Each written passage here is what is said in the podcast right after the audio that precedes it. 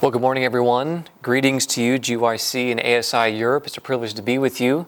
Uh, I've been given the task of presenting on the topic of prayer over the course of these mornings that we have together in our short sessions. And we're going to begin uh, these topics by addressing the keys to unanswered prayer. Uh, generally, people give presentations on things that would make you think that this is what leads to your prayers being answered. I'd like to kind of start with some of the problems that lead to our prayers not being answered, and then from there, we're going to go through a process of addressing uh, key principles to finding power in your prayer life. So, I'd like to begin with a word of prayer, and then we'll begin our message this morning. Let's pray. God in heaven, thank you for this privilege to come into your presence. Thank you that I believe you have a blessing in store for us over the course of this week together. And I'm just asking that you would give me clarity of mind. I pray that what is shared would be uh, simple, uh, that would be Christ centered, and that would be practical, and that you would help us to better understand some hindrances uh, that keep our prayer lives from being everything that you would wish for them to be.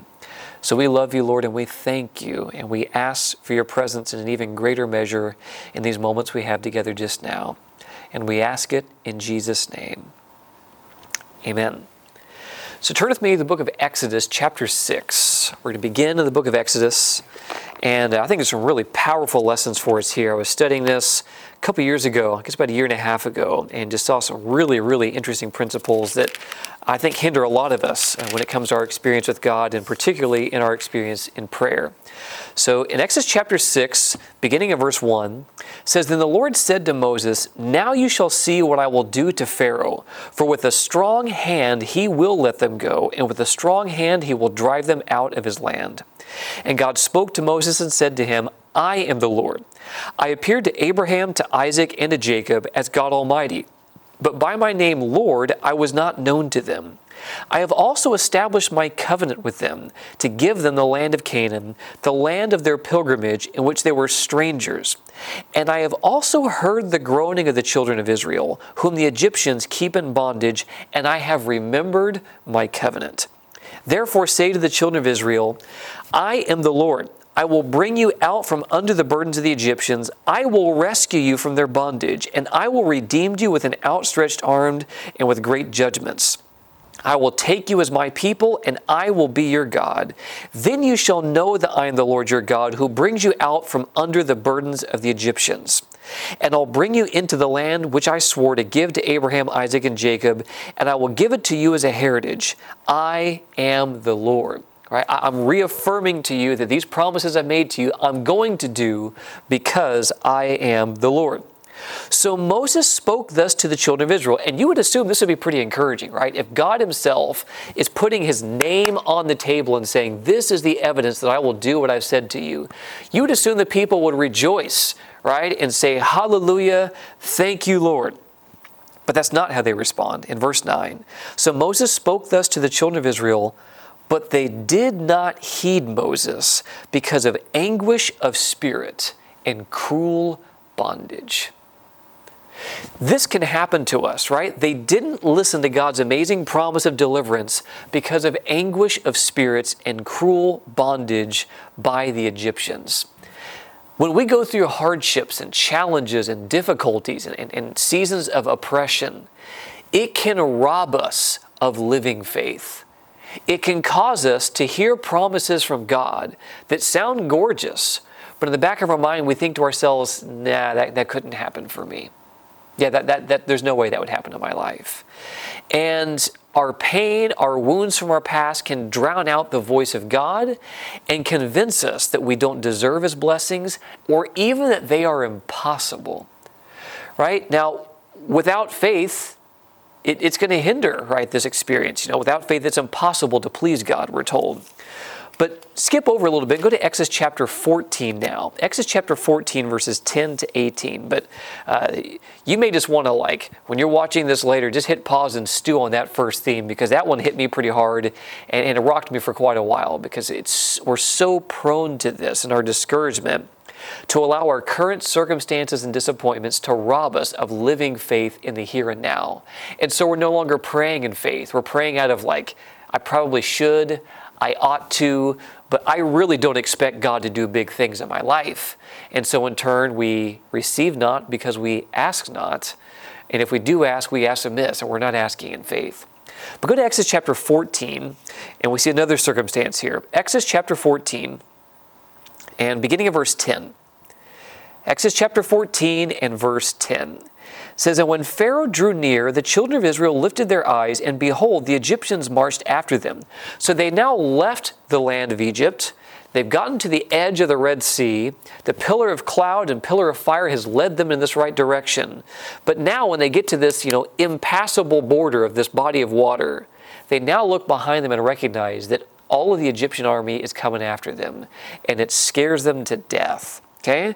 And so they cry out to Moses. They were afraid, and the children of Israel cried out to Moses, and they said to Moses, Because there were no graves in Egypt, have you taken us away to die in the wilderness?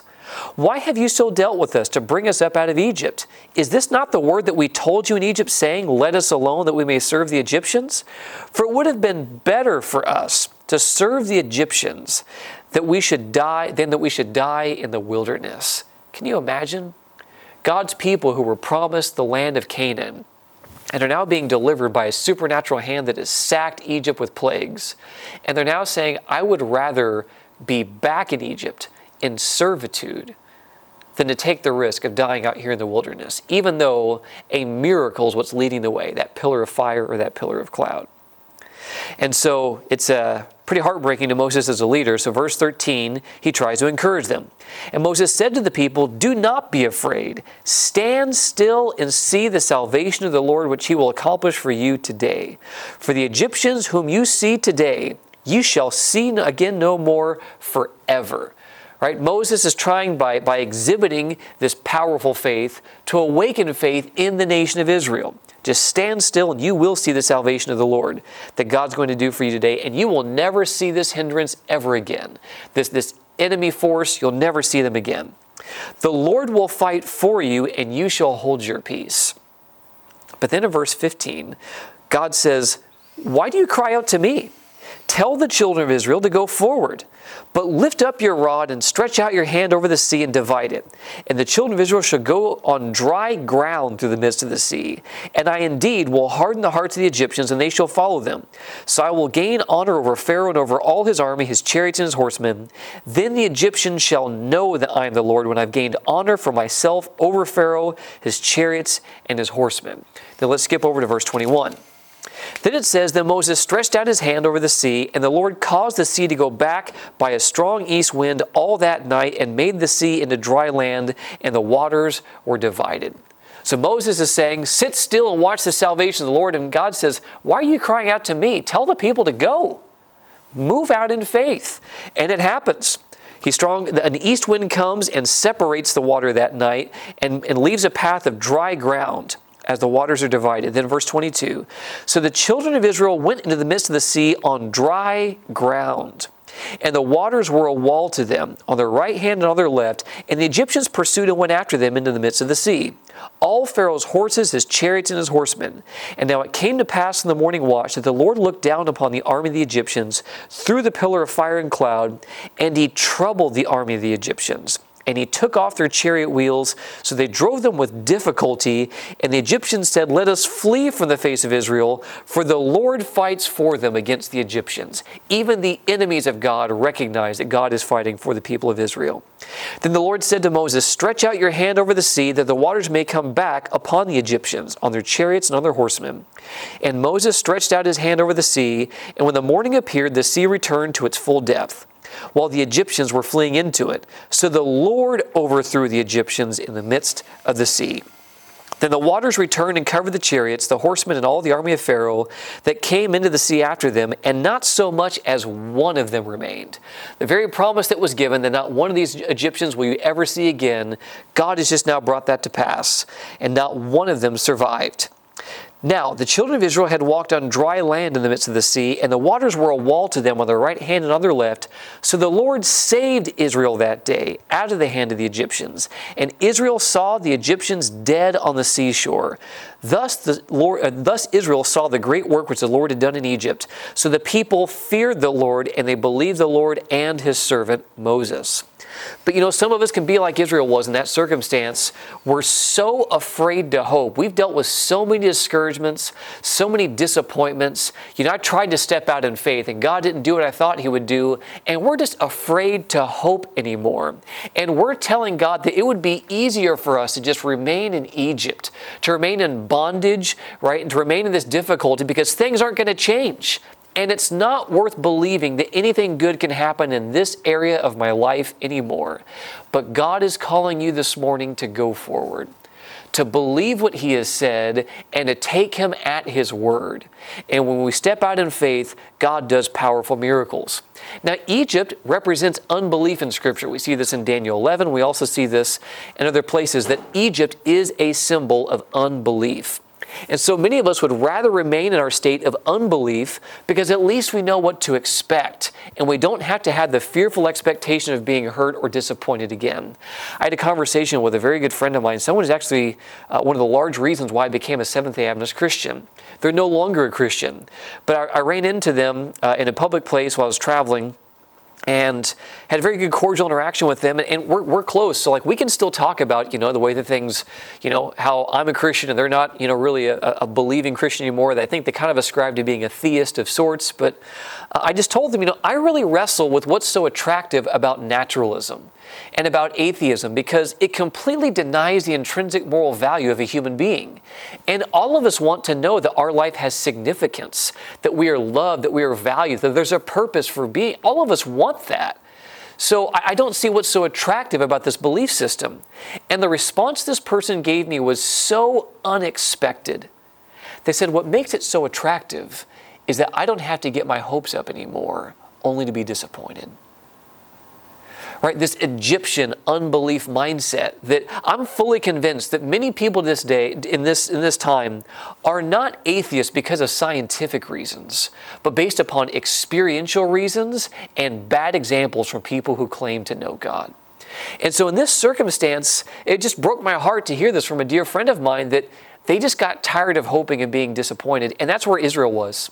And maybe that's where you are, but that's not what God is wanting for you. God wants us to pray in faith, to pray in boldness, right? To come boldly before His throne of grace that we may obtain mercy and find grace to help us in a time of need.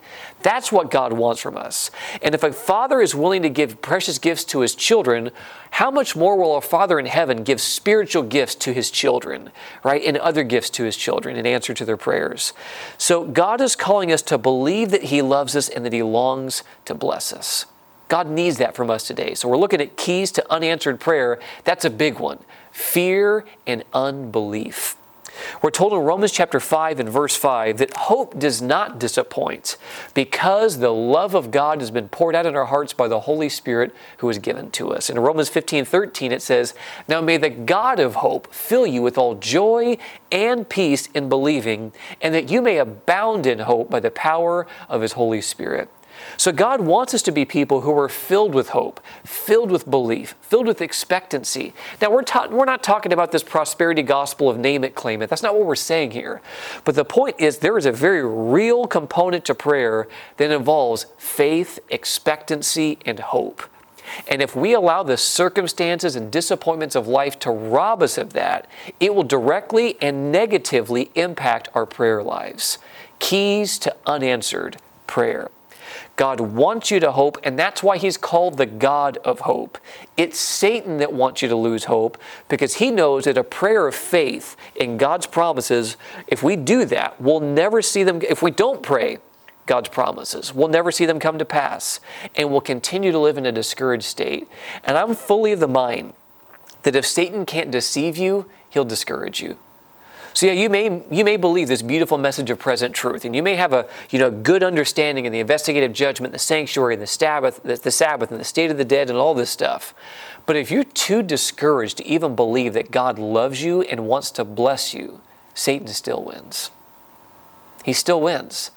And that's not the way that God wants it to look for us. So when we take that step of faith and go forward and see God provide, this lays our unbelief in the dust, right? And it strengthens our faith. It gives us courage for future battles. In the last verse of Exodus chapter 14 says that the people feared the Lord and they believed his servant Moses. After seeing an undeniable miracle, it led them to believe. Right? So when we take these risks and we believe, it ends up giving us more faith and more courage in future circumstances. And that's what God's wanting to do. Right? God is wanting to build a resume in your life right, of answered prayers, of blessings, of His care, of His love, His providence, His intervention in your life, so that when you're down and out and you're hurting, you know the best person for this job is the one who was here when I needed him the last time, and the time before that, and the time before that. But if you allow Satan to eclipse God's goodness with the moments of discouragement and disappointment, and to cause you to think that God isn't there and God doesn't care, it will rob us of future blessings, not just the blessings in the here and now. Okay? So, fear is so debilitating to faith. In fact, it's an act of unbelief. Fear itself is an act of unbelief. Go to 1 John chapter 4. Fear is a healthy emotion in the context of being, you know, chased by a bear or, you know, circumstances like this. But fear should not be the thing that runs and overruns our spiritual experience. There's a big difference, right, between a functional fear that saves your life and something that deprives you of peace and joy and confidence and faith in the here and now. But in 1 John chapter 4, speaking of that abject fear that destroys our faith, it says this, 1 John 4 verse 16. It says that we have known known and believe the love that God has for us. And God is love, and he who abides in love abides in God, and God in him. Okay, so God is wanting us to not just intellectually assent or ascribe to the idea that he may love us. God wants us to experientially know and believe that he loves, yes, even you. Then in verse 18 it says, There is how much fear and love? No fear in love, but that perfect love casts out fear because fear involves torment. But he who fears has not been made perfect in love. Then it says that we love him. Why? Because he first loved us. No one is going to find a love for God in their hearts until they first encounter the love of God for them. No one is going to find themselves falling in love with God until they come to encounter the beautiful reality of the fact that God is already in love with you. And when we encounter this goodness of God, this love of God, this is what casts out all of our fear. This perfect love of God towards unperfect, imperfect, fallen beings, right? It drives out that fear. 2 Timothy chapter 1 and verse 7 says that God has not given us a spirit of fear, but of power and of love and of a sound mind. And if you think it through, it's not just saying that fear, you know, that God didn't give you a spirit of fear, but power, love, and sound mind. That implies that fear robs us of love, the ability to love and be loved by God and others. It robs us of the ability, you know, of power, right? To be able to just have power to do what God would have for us to do, and it robs us of the ability to make sound decisions. Right? God has given us a spirit, not given us a spirit of fear, but of power, love, and a sound mind, which means that fear adversely affects each of those things. And He doesn't want this in your experience. The Israelites were denied access to Canaan because of fear and unbelief. They could not enter into the promised land. Their wanderings in the wilderness were totally unnecessary. And God didn't want it for them. He wanted them to go in. So I don't know what you're afraid of, eh, you know, what risk you're afraid of taking this morning, what promise you feel unworthy of receiving, or what else you may be holding back. But Jesus is asking you to surrender that fear and that unbelief to Him this morning and to allow Him to bless you beyond what you feel that you deserve and to set you free from that tyranny of fear and unbelief and hopelessness. Again, talking about keys to unanswered prayer. And I've had this. I, I, I, can so relate to the nation of Israel in our first two texts in Exodus on, you know, like I would rather stay in Egypt and know what to expect than have to get my hopes up and be disappointed. Because some of us, we've had certain areas of our life that no matter what we do or what we choose to believe, it just seems to not go as we would hope. And it's very difficult, right, to, to be naked before God and hope again to put myself out there, to be vulnerable again, it can be scary. It can be challenging for us. And I went through that in a certain area of my life. And I just thought, you know, I just couldn't see anything good in store for myself in this particular area. And then God brought me face to face with something that was exceedingly above anything I could ask or think in that area of my life. And I just thought, like, no way. Like, uh, th- there's no way this is going to happen. And I kept trying to think of ways to convince myself and affirm my own unbelief. It'll never happen. I don't deserve it. I'm not good enough. You fill in the blanks. Because I had had some pretty difficult and discouraging experiences in that area of my life heretofore. And it was just, it robbed me of living faith in the here and now. But God was just tenacious with me. He wouldn't let me give up. He wouldn't let me run. He wouldn't let me explain my way out of it. No matter what I tried to do or believe, God was tenacious in pursuing me and convicting me. And it literally was if God was telling me, I'm not going to let you go unless you let me bless you. Right? You think of jo- Joseph in the book of Genesis, where you know he grabs hold of God and just in desperation says, "Look, I'm not going to let you go until you bless me." It literally was if God was just wrestling with me and telling me, "I'm not going to let you go until you let me bless you." And through a series of circumstances, he had to he'd bring me face to face with my unbelief, my my unfounded fears, my hopelessness, and I couldn't argue with the reality that was happening before my very eyes and the ways in which God was speaking to me. And I found myself finally submitting, and it was a scary time for me.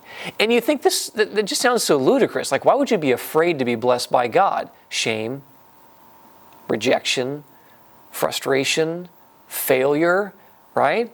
like the, the difficulties of life can lead us to adopt thoughts that are just unreasonable. There's a text in, uh, it's in, in the wisdom literature, I forget it's in Proverbs or Ecclesiastes, where it says, Surely oppression destroys a wise man's reason. Right? The difficulties of life and the oppression that we've gone through can literally cause someone who is wise, someone who's intelligent, it can mess with their ability to reason. And so, disappointment, discouragement, and all of that stuff can actually lead us to adopting worldviews that are totally irrational, even though we may be largely rational people. And so, God may be speaking to you this morning and just letting you know hey, yeah, some stuff has happened. Life has been difficult for you. Life has had its challenges that you didn't see coming and didn't ask for. But God is telling you today don't let that rob you of living faith. I'm asking you to believe what I tell you in my word. So I want to close with this in Psalm chapter 34 and verse 4. Psalm chapter 34 and verse 4. This beautiful, beautiful promise uh, that I, I claim uh, when I'm in these moments. This is King David speaking, Psalm 34 and verse 4. It says, I sought the Lord and he heard me, and he delivered me from all my fears. Guys, you can do that today. I don't know what your story is. I don't know what you've gone through. But what I do know is whatever has filled you with fear and robbed you of living faith, that can change today. We can cry out to God. God will hear our prayer and He will send help from His sanctuary to set us free. That's what He wants.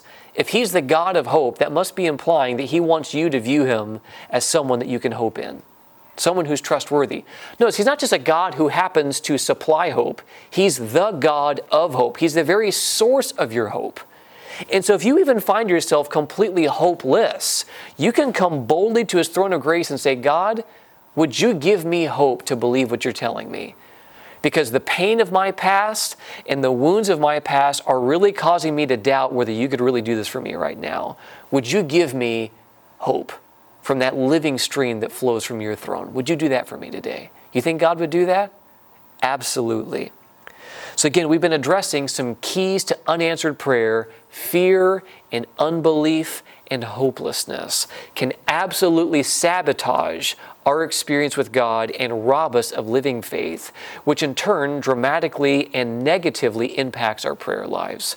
We'll unpack some more um, keys to unanswered prayer and our next session together. But I hope and pray this has been helpful for you because this was a game changer for me, especially those texts in Exodus. I can so relate that I, just, I don't even want to hear what God says because of cruel bondage and difficulties in my life. And God is asking us, hey, hey, hey, hey, step out in faith. Why, you know, even whenever we say, okay, God, like, you know, let's, we're, we're hoping something's going to happen here, even then He's telling us, why are you crying out to me? Step out in faith and trust and believe that I will lead you, I will guide you, I will provide for you and sustain you. And I can tell you from my own personal testimony that God, once God got me past these barriers that had come into my experience, I have seen God do something literally supernatural in my own personal experience of growing and reviving my faith. I feel more happy and whole and at peace than I've ever felt in my life. And it came by me choosing to trust God when things didn't make sense. It came from me trusting God and claiming His promises when I had been hurt in a lot of different ways. And I just took that step of faith that uh, Ellen White says in one place that you can, if you want to please God, you can do so by believing His promises. And so I started bringing promises before him, and we'll talk about this later in the series. But I started bringing those promises before him day after day after day, and God has used this process to revive living faith in my own experience and to literally raise my faith experience and my prayer life from the dead. It has been dramatic and life changing, and I'm so thankful for that. So, as we close now and, with a word of prayer, I just want you to, to be honest with God and just ask Him, Lord, are there things in my own heart, in my own experience, that are keeping me from grabbing hold of your promises and of your throne and believing the things about me that you believe about me and believing the things about you that I used to believe, but just the things of life just kind of hurt me and, and, and rob me of that? As we pray, just ask God to revive that living faith and that hope and, and to give you the ability to believe in faith. So let's pray. God, you know what people have gone through who are watching this right now and are listening to it later. And Lord, some of the things that have been done to us are absolutely unacceptable. And they have challenged us, they have robbed us of living faith. Lord, they have really crippled our faith experience. And I'm just praying that we would not be like the nation of Israel, that through cruel bondage and hardship have lost faith. Lord, I pray that in those down and out difficult moments, we would find ourselves doubling down on the God of hope. Coming to you boldly, coming to your throne of grace, that we may obtain mercy and find grace to help us in our time of need. God, would you do that for us today?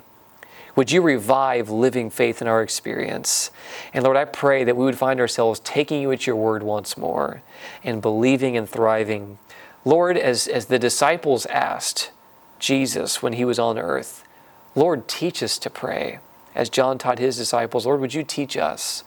So, Lord, show us the things that are a hindrance to our prayer lives, and then show us the keys to seeing answers to our prayer lives, and they can bring power and revival into our experience in our time uh, and the remaining sessions together.